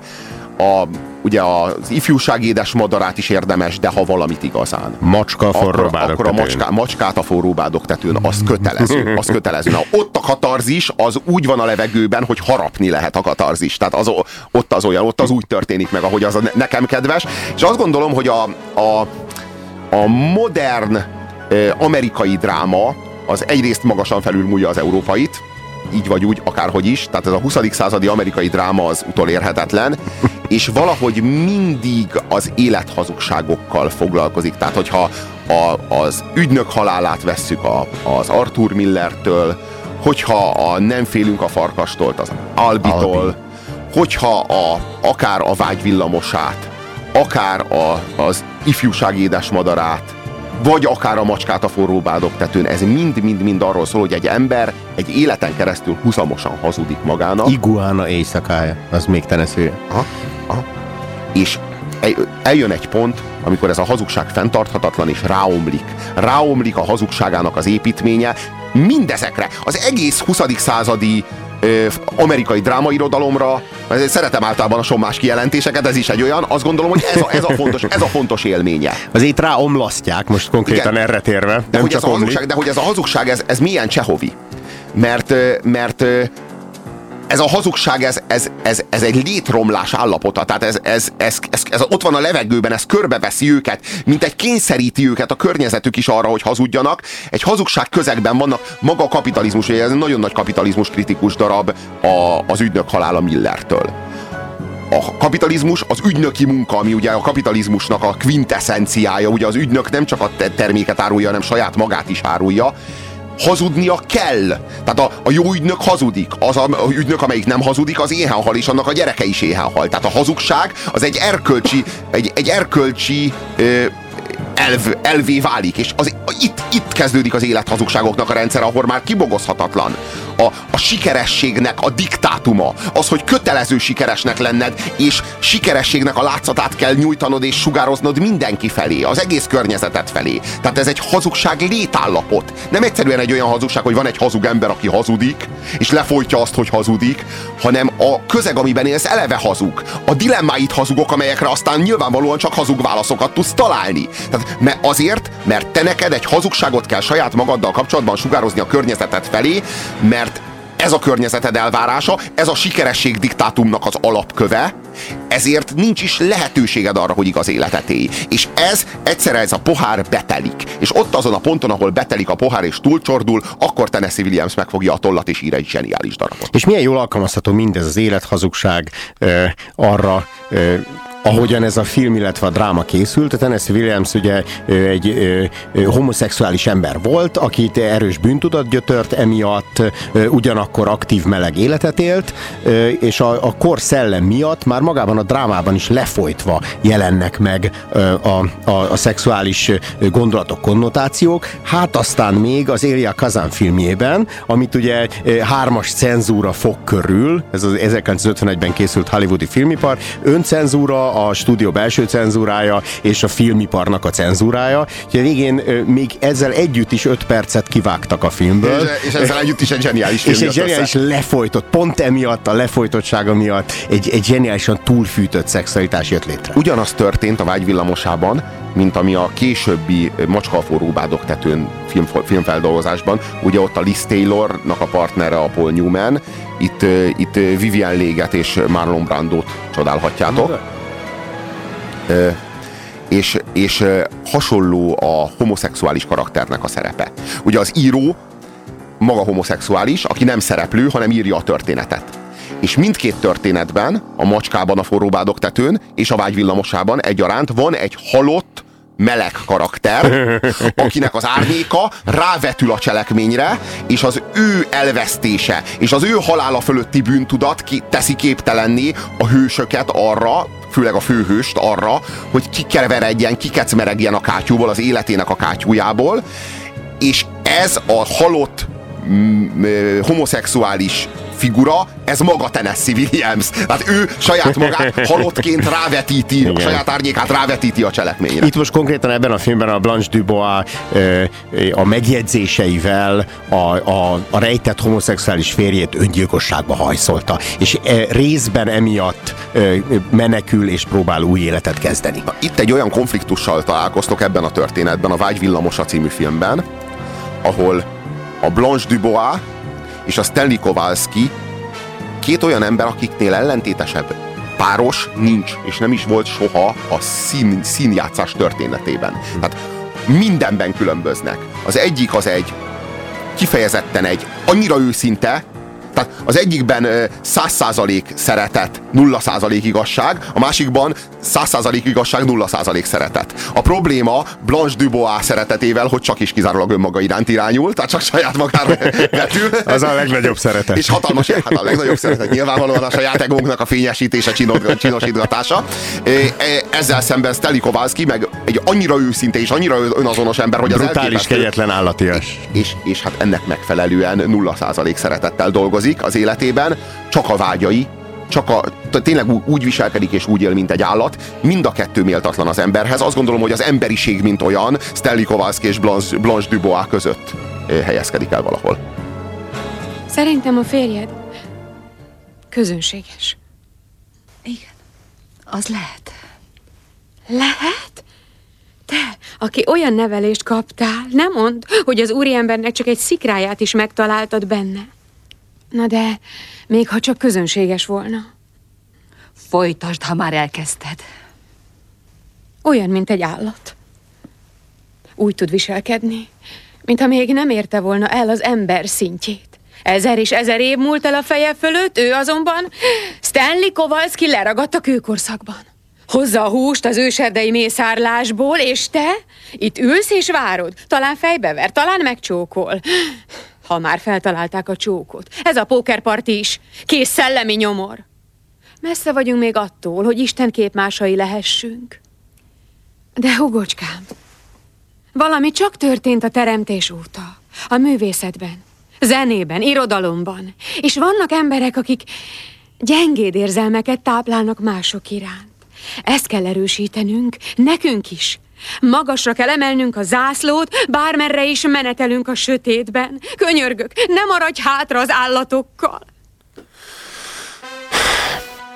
Blanche egy, egy hatalmas, kiterjedt, brutális élethazugságban él. Blanche élete az sötét, Stanley élete pedig hideg. Stanley egy hatalmasra fel... Ö, ö, ö, ö, vagy hogy, hogy, hogy is fogalmazom? Stanley egy, egy elképesztően önazonos ember. Mivel, mivel önazonos? Az sötét ösztönvilágával. Ezt lehet Ezen elmondani. az animális szinten igen, önazonos, igen. igen. De, de ennél nincsen nagyobb önazonosság. Hát ha valaki egy kicsit is kiműveli magát, abban már kétségek születnek. Már dilemmáid lesznek. Igazság, igazság vagy szeretet, mi a helyes, mi a jó sorozatot nézzek, Ilyen hülye kérdések. filmet nézzek, de egyáltalán egy csomó kérdés, vagy homoszexuális vagyok, vagy inkább heteroszexuális vagyok, vagy egy punci, vagy egy kuki, mire van szükség? Na, ilyen dilemmák az emberek az esetében egyáltalán nem, Nem nyomasztják. Frontálisan megy előre, és ennek megfelelően a, nyilván az á- állat a, állat a legönazonosabb lény, főleg az emberrel való összevetésben. Az ő esetében ez egy, nyilván, ez egy nyilvánvaló út, és, egy, és ahogyan a Marlon Brando ezt előadja ezt a figurát, azt az ős bunkóságot, az, azt, a, azt a sötét állatias, ö, ö, szinte már-már a személytelenségig ö, ö, ordas ösztönvilágot. Ér- ami, érdekes ami az ő, megjelenik. a, a Brando színjátszása, ez a második filmje, de tulajdonképpen újoncnak számít. Nagy nevek mellé válogatták be, különösen Vivian Leigh ö, nagy neve mellé, aki egyébként az eredeti Broadway-ben nem alakította Blanche, hanem le kellett cserélni, Ö, és mind a négyüket, tehát a két főszereplőt és a, a, a két legfontosabb ö, ö, mellékszereplőt Oscarra jelölték, és pont Marlon Brando nem kapta meg az Oscar díjat, a többi három megkapta. Noha ma már úgy tartjuk, ugye eltelt 60 év a film óta, hogy ez megújította a színjátszást. Az az őserő, az az őszinteség, a, a, amit Brando a, Stanislavski módszert alkalmazva elő tudott hozni magából, a, az szemnyitogató hatással volt a, a jövő nemzedékek filmművészetére. Azt mondják, hogy a Brando tette fel olyan magasra a lécet Hollywood számára, ami a hollywoodi mozinak a profizmusát, ami egyébként elvitathatatlan. Tehát a hollywoodi mozival a probléma sosem szakmai hanem mindig ideológiai, mindig szellemi. Ez komolyan így van. Tehát ő, a hollywoodi Igen. mozi szakmailag, tehát a színjátszás Profi. minőségében egy Profi. olyan színvonalat hoz, ami annyira biztos, és annyira állandó, és annyira, annyira masszívan megvan, hogy az elvitathatatlan, ez az igazság. Tehát egyszerűen azok a, azok a még a, még a B-kategóriás hollywoodi filmekben is egyszerűen jól vannak eljátszva azok a szerepek. Csak hát milyen szerepek vannak jól eljátszva, az, a, az, amiket nem érdemes eljátszani egyáltalán. De jól. Tehát a, a mi és a hogyan kérdésében Hollywood, amiben általában gyengén, a hogyanban mindig nagyon jól teljesít. És azt mondják, akik ehhez értenek, és akik ebben, ebben tudósok, hogy, hogy igenis Marlon Brando tette fel ezt a lécet ilyen magasra. Hogy ő volt az, aki, az akinél ez, ez referenciává vált a színjátszának, színjátszásnak ez a szintű minőség. Nyilván még James Dean-t lehet emlegetni, vagy A James, igen, de a James Deanből Jack ugye nem lett, igen, de James Deanből nem lett az, ami. Tehát az James Dean az... az Ez félbeszakadt, az, persze. Igen, az nagyon, az megszakadt. Nos, aki egyébként sokkal fontosabb hőse ennek a történetnek, mint Stanley Kowalski, akivel kapcsolatban azt kérdezi a kedves hallgató, nincs valami áthallás a Gran Torino-ban a Kowalski név okán? Mármint a Gran Torino-val Kowalski név, ugye ott volt Kowalski, a Clint Eastwood, a volt Kowalski a karaktert játsza, hát annyi az áthallás, hogy mind a kettő lengyel. Tehát egyik se... Poláknak száz- van bélyegezve a filmben, de ő ezt visszautasítja, hogy ő száz százalékig amerikai. Igen, de én azt gondolom, hogy ez nem, igen, és igen, ilyen szempontból akár még lehet is az, az a lengyel, aki nem tekinti magát lengyelnek, hanem amerikainak tekinti magát. De azt gondolom, hogy so, jó pár Kowalski él Amerikában ezzel a hozzáállással. Aki sokkal fontosabb, az Blanche. Az Blanche, az Blanche-nak a karaktere. Blanche az élethazugságok quintessenciája. Tehát ő a, ő a, a, a hazugságok hálójába belegabajodott és a hazugságok rendszerében megrekedt ember. A végén már csak önmaga hiszi el a saját hazugságait. Az a legtragikusabb, akinek a feje fölött átcsapnak az önnön hazugságai, hazugságának a hullámai, és belefullad a saját élet hazugságának. De a ezért saját... kelt, keltik ezeket a hullámokat. Próbálod elmismásolni Kovalszki Kova, felelősségét. hát igen, Kowalski, igen, igen, igen, igen, igen. A Kowalski, nagy- a Kowalski nagy fel... Na, és, és azt gondolom, hogy egy nagyon erős válasz a Gregersnek a az attitűdjére, a, a világhoz való hozzáállására, a Stanley Kowalskinak a, a, a megjelenése. Ugye, Ste, ö, Gregers hasonló szerepet játszik, mint Stanley az, a vadkacsában, mint Stanley Kowalski a Vá- vágyvillamosában.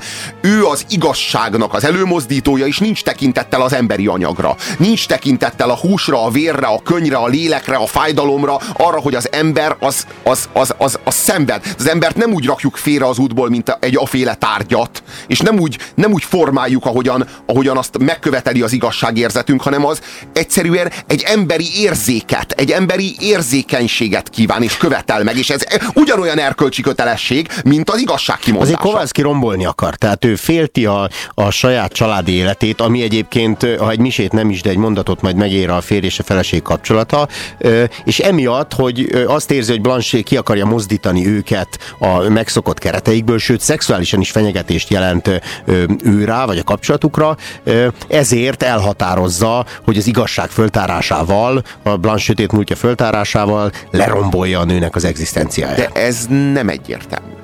Az én számomra legalábbis. Én meg tudod, hogy gondolom? Szerintem Stanley egy annyira egyszerű és egy annyira önazonos lény, aki nem bírja elviselni a hazugság, a hazugság levegőjét. De És ez a, egyszer ez, a, ez, a nő, ez a nő belengi az ő otthonát a hazugságainak, az életének, a hamisságának, a megjátszásának, az, a, a, a jelenléte ürességének és a, az, annak, a, annak az összefüggő színjátéknak a, a, a, az áporodott levegőjével, amit ő nem hajlandó elviselni, és küzd ellene ösztönösen, mint az állat, akit sarokba szorítanak. De Kovalszki egyszer meghal egy beszélgetést a két lánytestvér között, és ott Blanche őt primitívnek, műveletlennek, állatiasnak, Pont nem kifinomultnak pont azt a minősíti. beszélgetést hallgatja, hallgatja ki, amit az imént hallhattak a kedves Így hallgatók. van. Na, és tehát ez, ez az egyik gyújtópontja a történetnek, ekkor határozza el Kovászki, hogy itt ez a nő veszélyes, ez az ő renoméját, hatalmát rombolja. Egy művelt, intelligens nő mérhetetlenül gazdaggá tudja tenni egy férfi életét. Én ezt adom ajándékba. A testi szépség mulandó. Ideig, óráig tart. Az értelem tisztasága. A szellem gazdagsága. A szív gyöngétsége, ami az én kincsem. Soha nem csökken, sőt, gyarapszik az évek múlásával.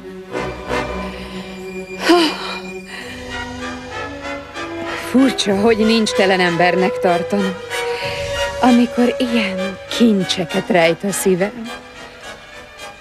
Ha meggondolom, én valójában gazdag vagyok. És milyen bolond voltam. Disznók elé szórtam a gyöngyeimet. Disznók elé? Igen. Disznók elé. Nem csak maga az, hanem a barátja Mitchell is idejött, hogy a fejemre olvassa az aljas rágalmakat, amiket magától hallott, de én kiadtam az útját.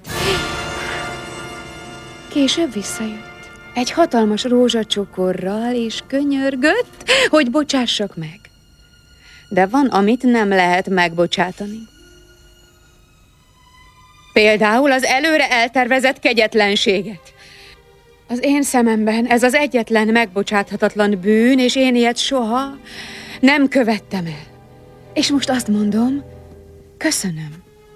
Butaság volt azt hinnem, hogy mi valaha is összeszokunk, annyira más a világunk, annyira más az életünk. Isten hát vele, barátom, és ne legyen köztünk ellentét.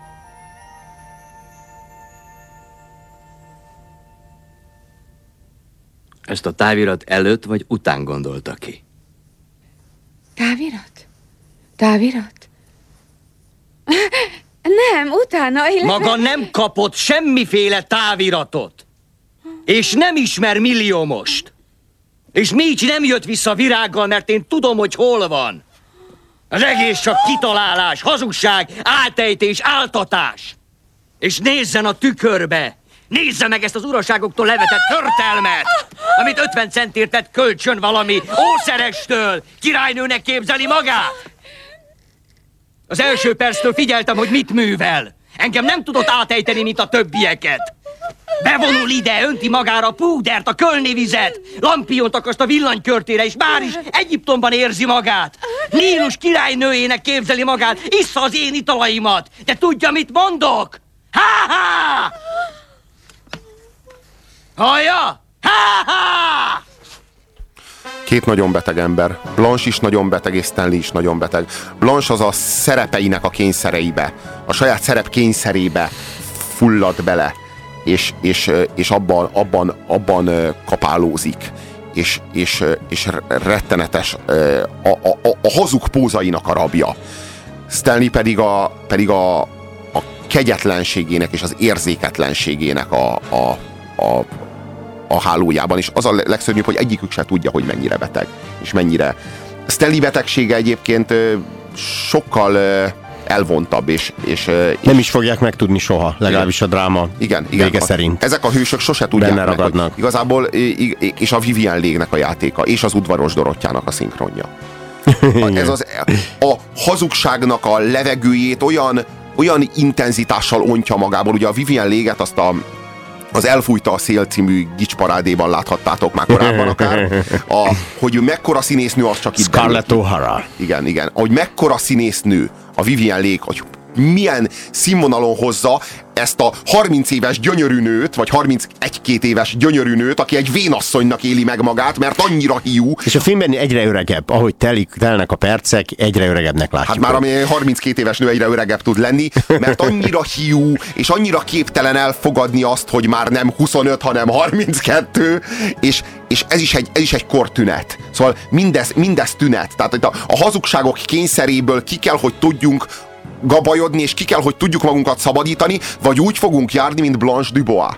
De annyiban realista, hogy látja, hogy a, a csábereje, a vonzereje egyre kevésbé hatással a férfiakra.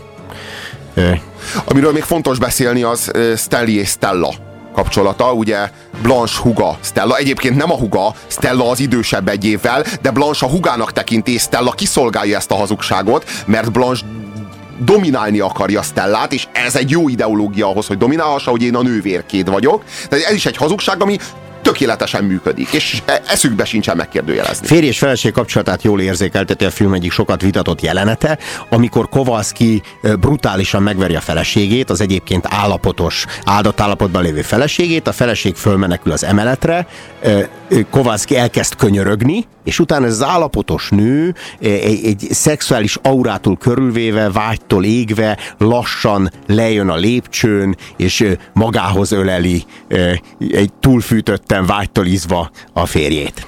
Elkeserítő, elkeserítő, hogy azután a brutalitás után és azután a borzalom után, amit ott előadott a Stanley, újra így minden, tehát hogy a, a biológia, kémia, meg ez az ősember ösztönez mindent felülír. Szóval nagyon pessimista a Tennessee Williams, és azt állítja, hogy az ember alapvető mozgatója mégiscsak a vágy.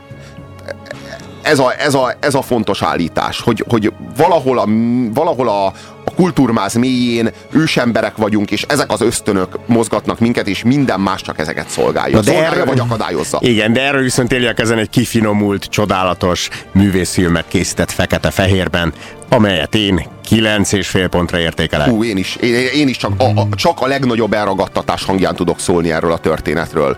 De Robi, a 32 az tényleg öreg írja kedves hallgató. Szégyen a fejedre. Nagyon-nagyon-nagyon köszönjük a figyelmeteket, hát lassan lejár az időnk. Jó volt veletek. Igen, azt írja a kedves hallgató, hogy jó volt minket hallgatni, ezt, ezt írja, és hát, mi nekünk is nagyon Köszönjük. jó volt egymást hallgatni. Nagyon köszönjük a figyelmeteket, reméljük, hogy holnap is, azaz vasárnap 3-tól 5-ig itt lesztek velünk, mi szokás szerint újra itt leszünk. Minden jót Nagypál nektek. Szabolcs kollégámnak is köszönöm a jelenlétet, én Puzsér Robert voltam, hallgassatok jó pár ö, ö, ö, olyan ö, Szóval hallgassatok sok rádiókáfét a következő egy napban is, és holnap 3-tól 5-ig itt leszünk újra. Sziasztok! A hét mesterlövészének vége, azaz Mr. Grabowski, ez itt a végállomás. De mondhatnánk azt is, hogy Hasta la vista, baby. ne feledd, a hétmesterlövésze még visszatér, ugyanis Indiana, rajtunk csak átsiklik a történelem, de ez maga a történelem.